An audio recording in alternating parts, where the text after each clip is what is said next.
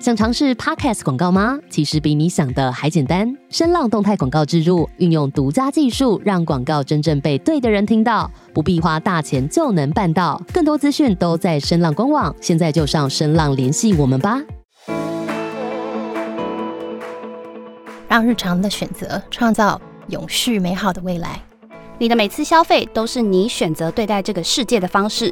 欢迎收听《永续从日常开始》。各位听众朋友，大家好！今天这集节目呢，是由天下杂志 Off 学跟 Elle 杂志共同策划的全新内容。我是天下杂志的雨杰 Sunny。Hello，我是 Elle 杂志总编辑 Bonnie。这一系列的 Podcast 呢，是希望从你我的日常出发，我们每一集都会邀请不同的企业来谈谈商品，它从原料制造到销售如何实践永续。身为一个消费者，你可以更加理解这些品牌的努力，从日常的消费中如何去选择支持永续。而身为品牌，你更可以了解市场的趋势与脉动。我跟 Bonnie 将跟大家一起聊聊，从媒体的角度，我们看到哪些有趣的事情。今天节目设计了一个梗哦，他用抽签的方式来决定我跟 Bonnie 之间的问题要回答什么，有点像综艺节目哈。没错，那是不是 Bonnie 你就先抽第一个题目好了？好啊，我现在事不宜迟，我先打开来。好的。我的第一题是：想要真正的落实环保，应该要怎么开始？又该如何养成习惯？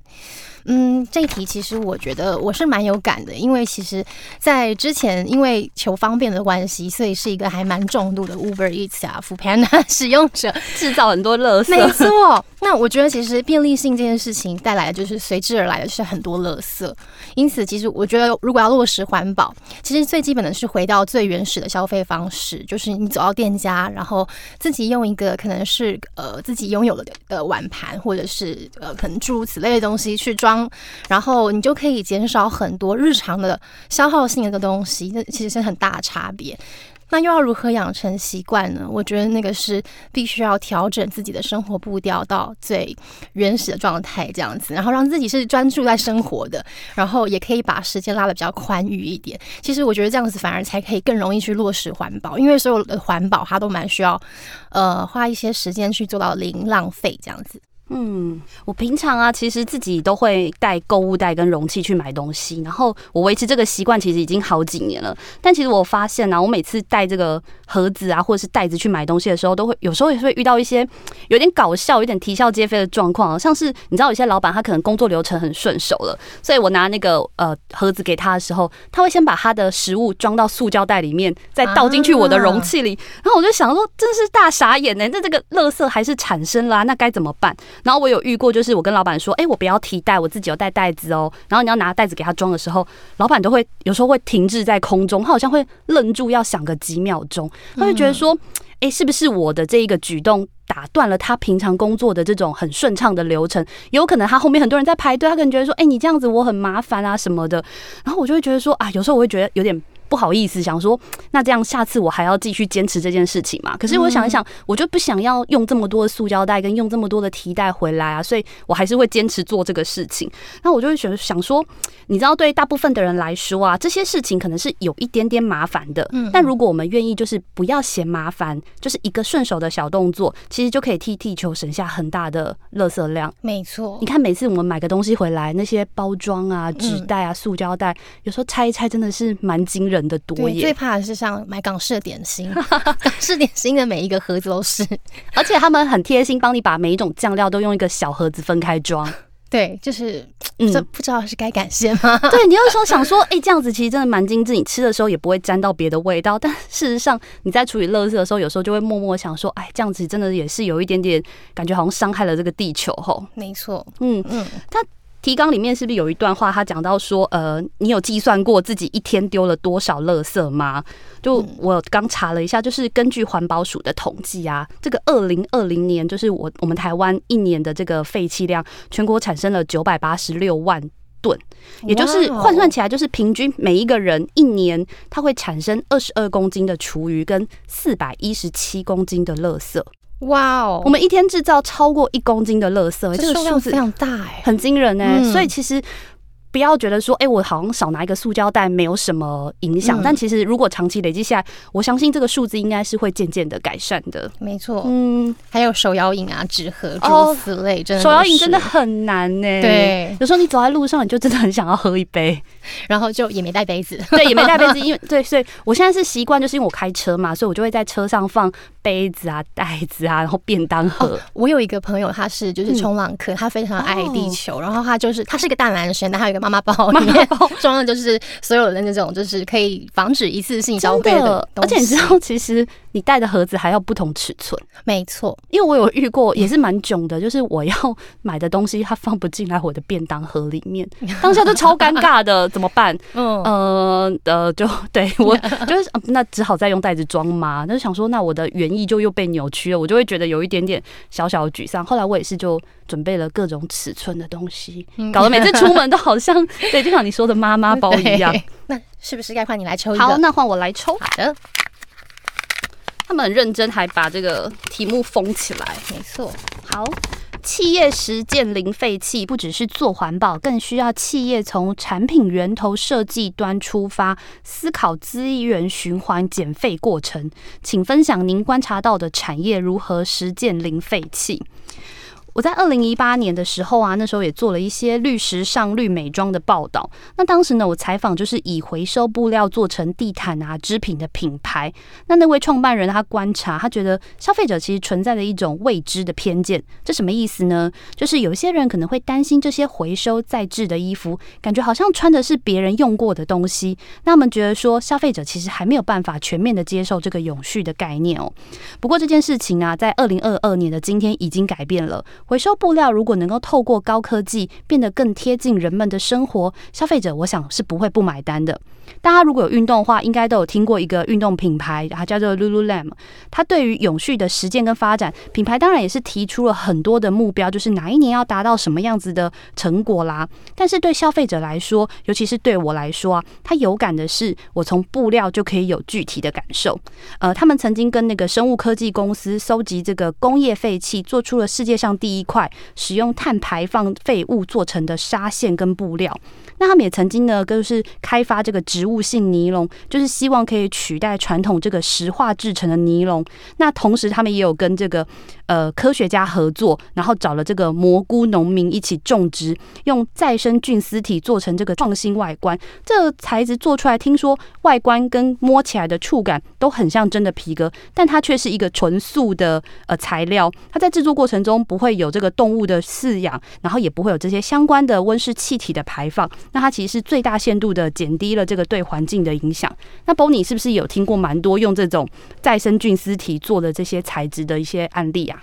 有，现在植物性皮革就是现在所所有时尚品牌的 trend。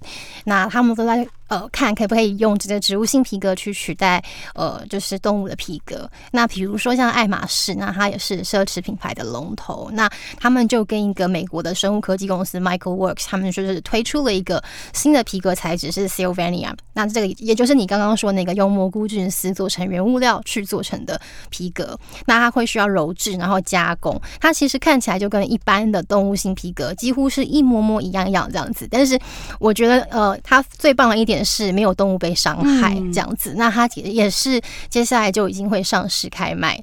那其实也不只是爱马仕，因为像 H&M 他们之前也曾经做过是用凤梨叶、葡萄皮做的皮衣这样子。那其实这些东西都是可以表现出一件事情，就是品牌对于皮革跟呃零动物伤害是愿意开始去关注跟付出。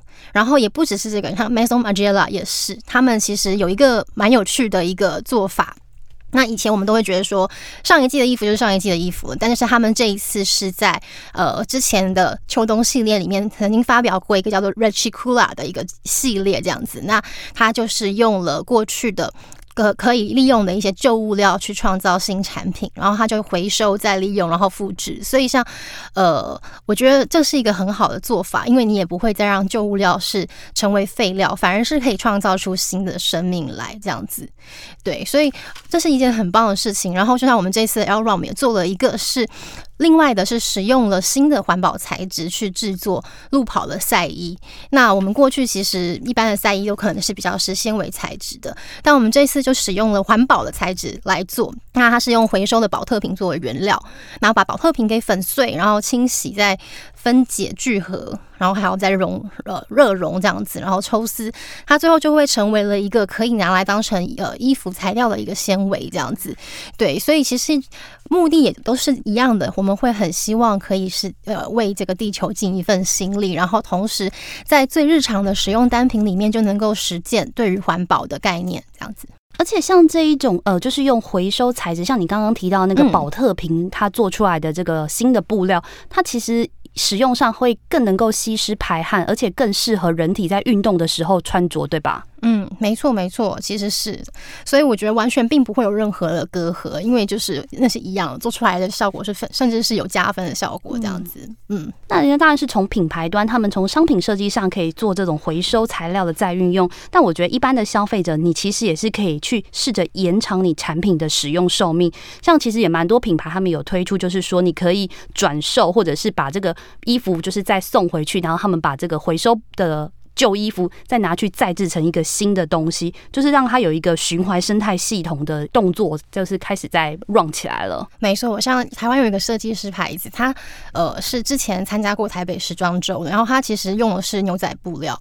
那其实牛仔布料是所有布料里面最难的消化跟回收的，因为它呃已经有很深的染色这样子，所以呃这个品牌他们的主旨就是希望可以把牛仔布料回收牛仔布料拿去重新做成可能不同的版。型拼贴，然后甚至有点像皮衣的感觉，然后最后可以创造出新的生命来。嗯，对对对。所以其实你看永续，它除了有从材料上面开始的永续，消费者端只要我们能够就是让它的生命再延长，其实也是一种永续的作为呢。没错。那我们现在要继续在下一个题目吗？好啊，好啊，好呀。好，那你观察到身边的朋友都有环保意识，却无法轻易变成实际行为，像是真正落实环保、购买环保商品，你觉得原因是什么？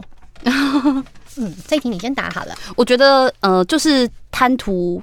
懒惰吧，嗯，就是觉得你知道，呃，环保概念是那样子，那有时候你就是会觉得有一点麻烦，然后就想说，哎，算了，我今天偷懒一下，应该不会怎么样吧？就想说没关系啊，应该我多用一个袋子，或者是我多多用一个小垃圾，应该。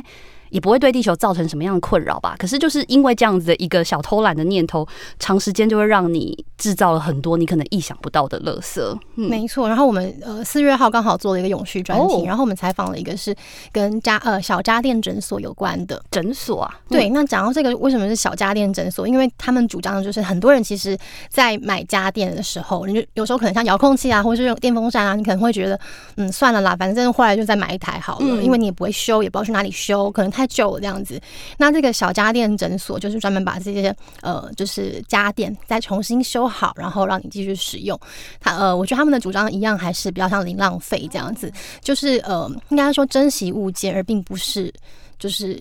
不断的去使用新的物件，其实这好像因为我们现在这些东西都取得的太容易了，对，然后你就会觉得说啊，反正坏掉了要修，而且有你有没有遇过，就是修东西可能比买一个新的还贵，always 就是对啊，很贵，很无力。我之前也是啊，我之前就看呃，就是之前认识那个叶怡兰，就是一个美食作家，他那时候就有分享说，哎、欸，他们家的那个呃烤箱好像已经就是换了很，就是一直用了很多年，一直都没有换。然后后来为什么终于要换呢？是因为厂商告诉他说。说我们再也没有生产这一款零件了，就是我已经没有办法帮助你修理它了，所以它的这个东西坏掉，我们就真的只能够跟他说再见。所以我觉得其实这也是蛮不知道到底呃，我们应该是希望事情东西但是越来一直进步，一直有新的东西出来。可是有时候又会觉得说，这东西它如果就没有办法再生产了，没有办法再使用，好像又有有一点点陷入这个天人交战的，没错，嗯，会觉得很可惜。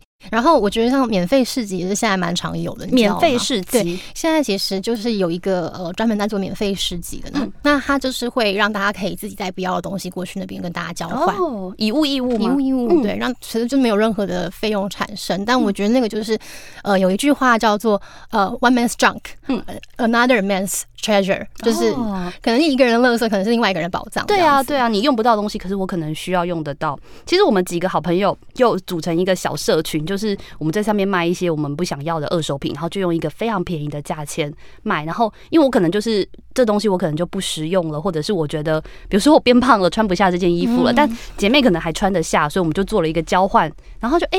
这东西在他身上浪费，对，延续他的新生命，我觉得也是蛮好的哦。没错，刚刚讲到垃圾啊，我之前有看过一篇文章，他就说，呃，有一个作者，他们家两个人加七只猫咪，一家九口，一个月的垃圾量是只有一百零四克一个月。那一百零四克是一个什么样的数字呢？一颗手掌大的苹果大概是一百五到一百八十克左右。所以他们家一个月的垃圾，就是你可以用一个 can 装起来，就是一只手这样就可以拿得起来了。那他说最多的垃圾是没有必要的收据、发票载具跟广告传单，你知道这也是我一直在生活中很不能理解的部分吼。因为发现我们买一个东西会拿到很多很多的单据，有销售明细啊，有折价券啊，然后有这个，比如说买饮料会有等待你是几号的那个单号。以前我们拿发票是一张纸，现在我用手机载具了。哎，不过就是想省下这些纸类的垃圾吗？对，怎么反而拿了更多呢？所以我想，其实在这个地方，我们也可以抛出一些问题给企业或者是使用者思考：到底什么是不必要的垃圾，而我们却一直在使用它，或甚至一直在制造它。嗯，你觉得你身边还有其他什么像这样的例例子吗？我觉得蛮多的耶，就像 有时候，比如说送礼物给对方，你知道，还在还能出国的时候啊，对，尤其是日本人的礼物，他总是会包装的特别精美。老实说，我在几年前以前收到的时候，都会觉得啊，你知道，拆开礼物的时候都觉得好开心哦。可是，比如说，可能一个盒子打开又一个盒子，然后又一个提袋或是什么的保冰保冷袋，对哦。说到这个，我家里也是超多保冷袋的，就是有时候会觉得说，这东西我真的需要这么多吗？然后我。就是开始也会，就是告诉我自己，如果可以的话，我就是在当下就跟他们说，我其实不需要这个包装，或者我不需要这个袋子，就是希望说可以想办法减少一些这些垃圾这样子。嗯，其实我们这个产业也是纸类大量的消耗者。新闻稿吗？对啊，新闻稿啊，然后新闻稿装的盒子啊，然后或者是它的那个档案夹之类的。但我觉得现在有一个蛮好的，就是现在其实蛮多品牌会开始异化。哦，对。他们一开始进来，他就呃进来这个活动或记者会，他就会跟你说，你可以先扫。QR code，然后先加我们的就 Line，然后他接下来就会给你一化的资料，对，然后图片。其实老实说，这些东西我们现在都在电脑上操作，这样反而比较方便。没错，对。但是呃，这个纸本的新闻稿，有时候我其实也是觉得蛮珍惜的，是不是？不是啦，没有啦。我会就是我的环保做法，就是我会回去把它当成废纸再使用。嗯，就比如说有时候你知道我们接电话或是寄一些 memo 或干嘛的，我就会把哎把它就是希望还是让它有一些些使用的这个价值在，不要就是真的是回去就顺手把它当成垃圾丢掉了，那我想它就真的就是一个垃圾了。嗯，对，最怕就是一次性的。对啊，所以如果可以呃试着去让它多一点功用，然后让它延长它的寿命，我觉得其实就是一个永续的做法了啦。嗯嗯，但是 Sunny，你是不是还有一题还没有？哦，对对对，我想说你一直盯着我的题目呢。对，好的。哇，这题感觉有点难。在永续之路上，不管企业或是消费端，都需要大家共同努力。从媒体的角度观察，你有看到什么趋势或是发现吗？嗯，就是其实刚刚讲到，我这几年前就是也开始陆陆续续做这一些绿色时尚啊、绿色美妆的采访嘛。那其实啊，那时候有人提出，就是说他觉得其实大家都开始有一些消费意识了，啊，这种消费的环保意识了。可是市场其实还是很现实、很残酷的哦，因为你知道，消费者会买这个东西的关键还是在商品的本身、价钱，你喜不喜欢这些很主观的感觉。但是对地球友善与否是一个附加的价值。但是我觉得这件事情已经有了改变。因为在这几年，我们发现越来越多的消费者，他把品牌的理念当成是是否购买的动机之一。嗯，我这边有查到一个研究报告，是那个勤业众信他们在二零二一年九月发布的全球奢侈品力量调查，跟二零二一年的这个千禧世代趋势调查。那他们有会诊出一个就是觉醒时尚的崛起。那就是说，在疫情过后呢，尤其是消费者他对于这个奢侈品行业的 ESG 要求是提高的。那他们有个观察是，越年轻的族群。群，尤其是千禧跟 Z 世代之后的这些族群们，他们越在意自己所购买的品牌跟这个 ESG 相关议题的处理方式是不是有符合大环境的趋势。所以我不晓得 Bonnie 你有没有看过，有没有人是真的是，哎，我要买这个东西，然后我去了解他们背后做这个他们的生产的过程是不是符合这些环保的流程？尤其像时尚产业，不是有蛮多，比如说像染剂，它可能是比较多，有可能有污染的问题，那可能他就会去了解说，呃，那他们做这些东西有没有符合这样的规范？然后确定有了以后，我才去买它的。呃，我觉得是有的。那我觉得，其实现在年轻人远比我想象中还要，就是更有那个 conscious。就是你知道，其实这些呃正在改变中的年轻人，他们可能也感受到这个地球跟形态的改变这样子。所以，蛮多人对于时尚的要求，已经不再只是以前的，可能就是只是一个 trend 这样子。他会希望他可以有更多的附加价值。对，所以其实像纯素，呃，因为现在年轻人非常多是纯素的，哦，对，蛮多素食主义者。对对对，所以他们其实在使用。就是这些东西产呃包包啊，然后呃蛮多人都是会开始尽可能去选择，就是有有环保意识的这样子。Oh, 嗯、对，那其实也蛮多品牌是会呃愿意在策略上面做改变这样子。嗯、那比如说可能像 LV 之前他们做到的是尽可能减少碳排放在运输的过程中这样子，因为其实你知道在呃比如航运货。的过程中本来就会有很多是碳足迹，但是呃，要在减少碳足迹是很不容易的事情。但是他们愿意为这件事情做出改变，这样子。嗯，对。那呃，我觉得那个是其实就是因为现在现在所有人都已经意识到必须要做一些改变，然后可以就是让这个地球少一点浪费，这样子。哎、欸，你刚刚讲到，其实像 AirRun 这个东西，我们在。我们这些周边配备上面也都开始做这个事情。那在做这个东西的时候，它的成本会增加吗？绝对是会的。那为什么以一个品牌来说，为什么你们还愿意做这件事情呢？其实我们觉得回归到刚刚讲到，就是可不可以对这个地球做一份心力这样子。那衣服是一件事，那我们生活其实像奖牌，因为呃以往大家都觉得奖牌可能就是收起来这样子，但是我们奖牌现在其实还可以去做看开瓶器之类的。哦，可以做开瓶器。对对对，就是我们很希望可以在很多小小的环节上面能够做到有附加价值，而不单单只是一个原来的样子这样子。所以其实。呃，这一次的 L Run 也就是为了要可以扣到永续而做了很多细细节上面的改变，这样子。对对对。那你们有感受到，比如说消费者或者是参与者的回馈吗？哦，有的有的，其实他们都还蛮热烈的，然后我们就是会觉得也蛮好玩的，因为没想到其实可能哎，奖牌可以当开瓶器。对，嗯嗯嗯，因为其实永续也一直都是天下杂志很重要的一个关键字哦。对，然后我觉得回到这个刚刚我们聊的主题来讲啊，其实商品本身啊，它如果能够符合使用者的需求，同时它又有这个永续的理念，我觉得这真是一个超完美的，能够引起大家很强烈购买动机的一个品牌哦。像我举个例，就是法国的洗衣精的品牌叫 Carson，然后它其实就是除了它的包装是使用这个回收塑料做的以外，那当然比如说空瓶可以回收再使用，这个在台湾也是非常常见的事情了。那他们的原料呢是舍弃了那个。化学的界面活性剂，它是用的是一个呃普罗旺斯古法的这个皂基。那他们强调就是说，因为它的这个方法可以让你洗的时候可以很快速就用水冲干净，不会就是需要用这么多的水去把它洗干净，不然就会有点滑滑腻腻的感觉嘛。嗯。然后洗了以后，它也不需要再加什么柔软精之类的。那如果你买了一罐洗衣精，那洗完以后衣服就自然蓬松，然后不但又可以节省用水，还省了这个再买其他柔软精或是香香的这种香氛的这个费用，还可以友善地球环保概念，我觉得这听起来就是一鱼多对，对一举多得，对，就觉得说，哎、欸，用后有很有感，我觉得消费者也都会蛮愿意买单的耶。没错，嗯、现在美妆品牌还蛮多是这个样子的，哦、然后。呃，我觉得在瓶装方面其实是最基本的一个，呃，就是可以在填充使用的，对，就是再再利用的一个效果这样子。但我觉得蛮多品牌现在也开始研发，是从在研发过程、生产过程中可以做到减少浪费。嗯，这真的很不容易，因为老实说，就是要减少浪费，等同于你要研发更多是可以友善地球的材料或者是做法，但是那个其实都。成本不会便宜，但愿意做出这样改变的人，其实都蛮不容易的。嗯，因为我那时候其实就是呃，也问了一些就是有在坚持做走这条路的这些业者们，他们说其实这些绿色的概念其实已经蛮不稀奇的，大家其实都已经有想法了。所以更多的是细节怎么做，以及回到这个产品制造的源头里面有哪些东西是你看不到的地方，他们也很讲究，他们也很坚持永续这件事情哦。嗯。是不是刚刚还有一题是问说，你有没有什么遇过印象很深刻的名人怎么做环保的？嗯，对，嗯，好的。其实，哦，你你有碰过吗？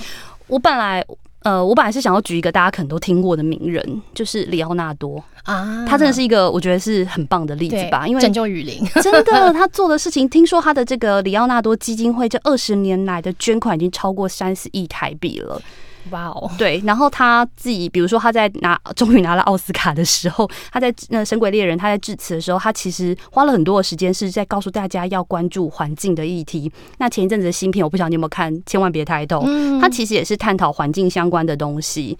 然后我查了一下资料，看到外媒有报道，就是有植物学家他们在非洲发现了一个稀有，就是濒临绝种的这个树种，他们决定用里奥纳多的名字来帮这棵树命名，所以以后会有一棵树叫做迪卡。比欧，那我觉得他很，就是对我来说，他是一个很有很棒的例子，是因为他不仅自己这么做，他也用他的这个号召力去影响了好多人跟着去这么做。没错，甚至是可以真的被就是其他单位可以认可，可见的话真的他真的是成功的。对，那我这边可以提这个，其实可能就没不是像李奥纳多这样子，那没关系。